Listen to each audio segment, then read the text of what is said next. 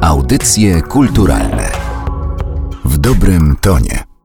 100 lat ostatnich w historii mody w Polsce to jest bardzo ciekawy czas, bardzo dużo ciekawych e, okresów, e, dekad z trendami, z ciekawymi osobowościami. To, co myślę ważne, żeby powiedzieć na początku, to fakt, że jest to temat właściwie w trakcie opracowywania, bo przez lata ta moda nikogo nie interesowała. Myśleliśmy, że byliśmy tylko cieniem Paryża, cieniem Londynu, nic się u nas ciekawego nie działo. A jak każdy kraj, który Paryż też przez pewien czas naśladował, naśladował Londyn, Mamy swoją własną ciekawą historię, która obfitowała bardzo dużo ciekawych niuansów. Pierwszym ważnym wątkiem, który bym e, wyróżniła, to taki wątek związany z faktem, że moda jest ściśle powiązana z wydarzeniami politycznymi i odzwierciedla przemiany w społeczeństwie, więc te właśnie ostatnie 100 lat to jest czas odzyskania niepodległości, wielkiej też radości, prawda, po czasach niewoli, takiej wielkich e, możliwości siły nabywczej, które niesamowicie branże mody dynamizują. I widzimy to bardzo dobrze nawet po tylko rynku warszawskim, gdzie pojawiają się sklepy, domy towarowe, wszystkie są w pretensjach do tego, że są domami mody ala z Paryża. Zresztą jest to czas na świecie, kiedy Paryż ma monopol na modę, więc to naśladownictwo mody francuskiej, jeśli chodzi o ubrania kobiece, jest czymś zupełnie zrozumiałym. To jest naturalne. Pojawia się też cała rzesza rzemieślników i to jest wątek bardzo ciekawy, wymagający na pewno szerszych e, badań. Mieliśmy tutaj doskonałych szewców, doskonałych krawców, doskonałych modystów, których po wojnie niestety będzie o wiele, wiele mniej i to dotyczy całej historii Europy Środkowo wschodniej, bo bardzo wiele osób parających się tymi zawodami miało pochodzenie żydowskie, więc naturalnie niestety po wojnie ich będzie o wiele, wiele mniej. Ale mamy tutaj kilka takich bardzo ciekawych e, historii. Tych zakładów przetrwało do dzisiaj niewiele w wyniku pewnych zmian ustrojowych, które mocno rzutowały na sposób pracy takich niewielkich zakładów, ale do dzisiaj funkcjonuje na przykład firma Kielmana, która tworzy obuwie, jest dzisiaj już bardzo luksusową firmą tworzącą buty szte na miarę i wiemy, że jeszcze za czasów ojców założycieli założycieli to są też przemysły rodzinne, co jest u nas bardzo rzadkie i bardzo cenione przez tą rzadkość, że miała niesamowitych klientów e, z zachodu. Najczęściej jednak to byli bardzo eleganccy mężczyźni z zagranicy, którzy tutaj uzyskiwali produkt takiej samej jakości jak na przykład w Londynie, no ale jednak za dużo dogodniejszą cenę. I takie badania trwają, coraz więcej ciekawych historii na ten temat e, odnajdujemy. DIY, bardzo popularne hasło od kilku sezonów, czyli zrób to sam po polsku. Ja nawet pamiętam mój dziadek prenumerował takie pismo Zrób to sam i Polacy, jeśli chodzi o Zrób to sam, e, mają moim zdaniem jedno z ciekawszych doświadczeń i naprawdę jeszcze niedawno potrafili dużo rzeczy sami zrobić, byli takimi MacGyverami codzienności. I tutaj oczywiście moda nie jest wyjątkiem. Jeszcze moja mama pamięta, jak wypruwała nitki z prążkowanego garnituru mojego dziadka po to, żeby mieć materiał na sukienkę. To do it yourself przez czas okupacji oczywiście było w wielu krajach i w Polsce też bardziej zdynamizowane, było większym wymogiem codzienności. Natomiast Polki zarówno przed wojną, jak i po wojnie przez lata to zrób to sam wykorzystywały. Rzeczywiście no tutaj czas okupacji przyniósł ogromny brak surowców, ogromny brak wszystkiego, czegokolwiek, więc to chyba był najbardziej kreatywny czas tego do it yourself, bo z naprawdę nieprawdopodobnych rzeczy robiono na przykład obuwie z papieru, prawda, jakieś podeszwy, wykonywano specjalną masę i tym sposobem uzyskiwano coś w rodzaju takiej podeszwy do buta. Przeszywano też, ale to już raczej koniec okupacji i początki czasu powojennego, płótna spadochronowe, bo tych po wojnie było relatywnie dużo, więc mamy sporo zachowanych w wielu kolekcjach muzealnych, sporo przykładów, na przykład sukien ślubnych, uszytych ze spadochronów któregoś tam mniej bądź bardziej konkretnego żołnierza. Natomiast po wojnie również to do it yourself kwitnie, bo mimo różnych prób wprowadzenia reform, wprowadzenia takich narodowych instytucji, które by tą modę miały kształtować i dostosowywać do gustu Polek. I to co ciekawe, prawda, że nawet rząd, który zakłada, że kraj będzie nacjonalistyczny w pewnym sensie, komunistyczny, ma już odrobioną lekcję w Rosji i we Włoszech i wie, że od mody trochę nie ma odwrotu, bo tutaj są ciekawe historie, jak to Mussolini próbował wyplemić francuską modę, łącznie z tym, że opracowywano nowy słownik, gdzie wszelkie słowa kojarzące się z francuskimi wymieniano na nowe. Tak było w Niemczech i we Włoszech przed wojną jeszcze. Więc tutaj trochę wiadomo, że od tej mody nie ma odwrotu i powstają takie narodowe instytucje już w latach 50., które tą modę mają kształtować, mają podziwiać modę na zachodzie. I to jest bardzo ciekawe, że taka instytucja jak Moda Polska jeździ na pokazy od Kitir. To są najlepsze pokazy w Paryżu. Do dzisiaj bardzo elitarne. Tych domów mody jest kilkanaście. Dzisiaj w czasach powojennych było ich trochę więcej.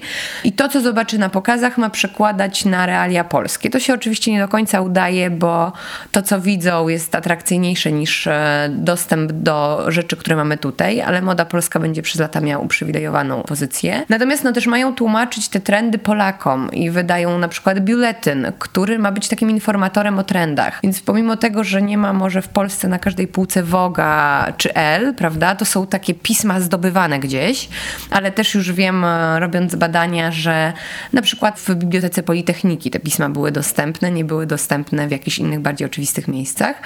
I te trendy ludzie znali. To jest bardzo ciekawe i bardzo za nimi podążali, co widać po zdjęciach ulic z tamtych lat, nie tylko osób działających w branży mody, że jest jednak jakiś spójny styl, który odzwierciedla styl zachodu. One były bardzo drogie, nie było ich też dużo, więc jakby to był podwójnie towar e, luksusowy. E, no ale właśnie mieliśmy na przykład bardzo ciekawą dziennikarkę Barbarę Hoff, która taką rubryką w przekroju właśnie działała jak taki dobry informator, bo ona tłumaczyła trendy z zachodu. One były ilustrowane najczęściej zdjęciami z pokazów czy z sesji zdjęciowych znanych bardzo firm, projektantów. Co ciekawe, wydaje mi się, że nawet ten poziom wiedzy o aktualnym e, trendzie paryskim był dużo bardziej rozpoznany, był dużo bardziej jasny niż obecnie, bo dzisiaj trochę nam się to rozpływa wobec mnogości materiałów. I z czasem otworzyła firmę, która miała za zadanie dostarczyć taki bardziej masowy produkt, czyli markę Hofland. We współpracy z już istniejącymi galeriami dawnych domów centrum e, CDT-u e, no stworzyła taką markę, która miała być przede wszystkim młodzieżowa, bo moda polska to była jednak dla takich dojrzałych pań, też na pewno z uwagi na cenę. I najczęściej rzeczywiście klientkami mody polskiej były albo osoby z branży artystycznej, albo żony prominentnych e, polityków. A tutaj była propozycja takiej mody bardzo taniej. Nie porównałabym tego do H&M-u dzisiejszego, bo to nie jest ta skala i nie jest to aż tak tani produkt. Natomiast wiem z licznych wspomnień, wiemy z licznych relacji, że rzeczywiście to było bardzo kultowe. Te ubrania nie miały może tak doskonałej jakości jak ubrania mody polskiej, ale były utrzymane właśnie w trendach, w kolorach, w fasonach obowiązujących na dany sezon. Bo tutaj problem w tym naszym narodowym tłumaczeniu trendów na rynek polski był taki, że one były zwykle tak rok, dwa lata spóźnione. A Polki wiedziały, co się nosi na zachodzie, więc e, w Hoflandzie toczyły się słynne bójki, słynne długie kolejki. To trochę przypomina dzisiejsze relacje z Stanów Zjednoczonych, jak ma wyjść nowy iPhone albo jak jest promocja na jakiś inny atrakcyjny produkt. To właśnie takie długie kolejki e, ustawiały się przed sklepami Hoflandu. Dochodziło ponoć do nawet bardzo dramatycznych bójek, więc rzeczywiście to było czymś kultowym. Wydaje mi się, że też bardzo ciekawym i oryginalnym w takim systemie bardzo jednak politycznie zamkniętym. To, co też na pewno bardzo uderza dzisiejszego odbiorcę mody, zwłaszcza badacza, to jakość artystyczna wszelkich materiałów, które mody dotyczyły w tamtym czasie. I tutaj na pewno należy wyróżnić pismo Tyja, które było jakimś fenomenem w skali moim zdaniem nawet świata. Wydawane było tylko przez kilkanaście lat od roku 1960 i stał za nim między innymi Roman Cieślewicz, który zaprojektował doskonałą i nowoczesną szatę graficzną. To jest takie pismo, które dzisiaj jak się weźmie do ręki, to się z przyjemnością ogląda. Okładki robili najlepsi polscy graficy, rysownicy, ilustratorzy. W środku pojawiały się zdjęcia również topowych fotografów. To były sesje często zamawiane przez pismo same w sobie. Oczywiście były też przedruki z zagranicy, co wówczas było normą. I wydaje mi się, że bardzo dobrej jakości artykuły na różne tematy, bo to nie było pismo tylko modowe, to było jedno z pierwszych takich naszych pism, powiedzmy, lifestyle'owych. Ale w skali świata takie pisma lifestyle'owe dopiero się będą rodziły, więc jest to stosunkowo nowe. I takich współprac artystów z projektantami, których no też trzeba zaznaczyć, nie było dużo i oni mieli trochę inny status niż mają dzisiaj, bo dzisiaj muszą jednak mocno współpracować z biznesem, żeby zarabiać jedną kolekcją na kolejną. E, no projektanci mody polskiej takiego problemu nie mieli. Barbara Hoff czy Grażyna Hasy takiego problemu nie miały, bo rynek wsiąkał właściwie wszystko, co się pojawiło w sklepie. Więc tutaj to, co jest ciekawe, to na przykład jakość reklam, oczywiście w cudzysłowie, bo ta reklama nie była niezbędna i dzisiaj nam się wydaje to jakimś takim pewnym brakiem logiki nawet, e, no ale właśnie doskonałe ilustracje na przykład Waldemara Świeżego, jakiejś sezonowej kolekcji mody polskiej, które dzisiaj można sobie pięknie oprawić w ramki, jest to takie pojedyncze dzieło sztuki. To jest niesamowite. Teraz bardzo słynna, bo znowu przypomniana jaskółka Jerzego Trojtlera, czyli logo e, mody polskiej, czy plakat Cieślewicza reklamujący pokazy mody polskiej za granicą. To nie był plakat plakat do jednego pokazu, on miał tam miejsce na wpisanie różnych adresów, który zresztą znajduje się w jednej z najbardziej znanych amerykańskich kolekcji sztuki. Jest dzisiaj takim naszym kultowym produktem, dziełem rozpoznanym za granicą. Roman Cieślewicz zresztą jest postacią przypomnianą niedawno przez paryskie muzeum Musée des Arts Décoratifs, więc cały jego dorobek został przypomniany. I to jest bardzo ciekawe, bo niektórzy z tych artystów, czy z tych właśnie osób z branży takiej okołomodowej, bo ciężko mówić, że my mamy jakąś taką branżę w tamtym czasie z prawdziwego zdarzenia, kiedy wyjeżdża nagle, bo jest zmuszony, opuszcza kraj, finalnie trafia do Paryża, nie ma problemu, odnajduje się świetnie, projektuje inne znane pismo, inny znany tytuł ma bardzo dużo zleceń. W Paryżu, który jakby ma konkurencję na każdym kroku. Bardzo dobrze sobie radzi. Również ciekawy jest bardzo okres transformacji. Rok 89 oznacza dla Polski bardzo wiele zmian. E, również oznacza taką bardzo ważną zmianę rynkową. To właśnie wprowadzenie wolnego rynku. I tutaj e, cały czas moim zdaniem ten proces trwa, ale już właśnie w latach 90. pojawiają się bardzo ciekawe zdarzenia, bardzo ciekawe możliwości, bo właściwie projektantem mody może być każdy, w tym znaczeniu ten, kto ma dostęp do maszyn. To może być ktoś, kto ma pieniądze po prostu. To nie jest jeszcze zawód u nas wyuczalny na uczelniach, chociaż już uczelnia taka funkcjonuje. I dzieje się dużo takich bardzo ciekawych rzeczy. To znaczy, efekty są często takie z naszego punktu widzenia dzisiaj lekko, może kiczowate. Mamy ten taki eklektyzm stylów, bo już chcemy, już wiemy, e, że trzeba nosić markowe garnitury i musi być ich więcej niż jeden, ale to jest chyba taka nasza polska moda, że panowie noszą takie marynarki z logiem firmy. Pierre chyba było najpopularniejsze na wierzchu, żeby tą metkę było tak ostentacyjnie widać, ale trzeba przyznać, że był to czas bardzo dużych możliwości. To w połowie lat 90. przyjeżdża na pokaz na zaproszenie dwóch prywatnych firm.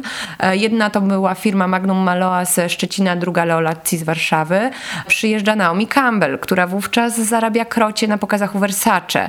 Prasa pisze o tym w bardzo śmieszny sposób, bo głównie skupia się na tym, że modelka wyszła, dwie minuty trwała jej praca i zarobiła kupę pieniędzy i nie chciała wszystkim fotografom pozować. Natomiast to pokazuje ogromne możliwości. Tam były kolekcje Anny Jadczak i Ewy Jagielskiej pokazana na tej top modelce. Więc wydaje mi się, że to taki świetny przykład, który pokazuje w ogóle taki ogromny fenomen i ogromne możliwości. No dzisiaj się staramy i tych wydarzeń jest bardzo dużo, ale aż takich gwiazd, chociaż tutaj niektóre kampanie nowych firm pokazują, że, że też możemy, ale nie są to prywatni inwestorzy, którzy mają takie możliwości. Oczywiście moda w latach 90. to jest stadion narodowy. To też jest bardzo ciekawe, bo ta moda pochodzi z garaży tak naprawdę i na tym stadionie narodowym one najczęściej się zaopatrują. To był świetny biznes po prostu w latach 90. i tutaj też mam mnóstwo relacji osób, które prowadziły na przykład hurtownie odzieżowe. Z tego kilkuosobowe rodziny po prostu świetnie żyły, bo ten rynek był nienasycony i ludzie kupowali naprawdę dużo rzeczy. Oczywiście mieliśmy swoje lokalne hity modowe, które są bardzo ciekawe dzisiaj i już studenci katedry mody urodzeni po roku 90 nie wierzą w to. No, na przykład fenomen ortalionowych dresów przywożonych z tureckich bazarów. To jest niesamowite, bo nawet znalazłam materiały filmowe, że dorośli ludzie tak się na randki ubierali, więc to właśnie świadczy o tym bardzo ciekawym kolorycie lokalnym. Z czasem zaczyna powstawać coraz więcej firm, które na wzór, wydaje mi się, że pierwszą taką firmą zagraniczną, która tutaj wyszła z takim profesjonalnym marketingiem i profesjonalnym branżowym opracowaniem była Zara i do dziś pamiętam, to jest jakiś początek lat 2000 już, Zarę, która w Polsce była traktowana z namaszczeniem, bo dla nas to był jakiś dom mody wówczas, a za granicą jak się pojechało, no to był taki sklep po prostu z tanimi ciuchami i te ciuchy się walały gdzieś na podłodze. Natomiast ona pokazuje branży, jak należy pracować, jak należy wychodzić do klienta, jak powinna wyglądać reklama, marketing.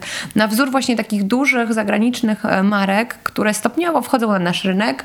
Polska się bardzo dużo uczy, więc pojawia się coraz więcej profesjonalnych firm, pojawia się takie hasło jak trendy, które są opracowane, których nie podpatrujemy w gazecie, tylko współpracujemy z agencjami trendów i wiemy o nich wcześniej, dopasowujemy je do potrzeb naszych klientów. To się z czasem wszystko zacznie zacznie rozwijać, ale na taką modę lokalną, naszą polską, której się nie wstydzimy i nie boimy, będziemy czekać jeszcze przez lata. Audycje kulturalne w dobrym tonie.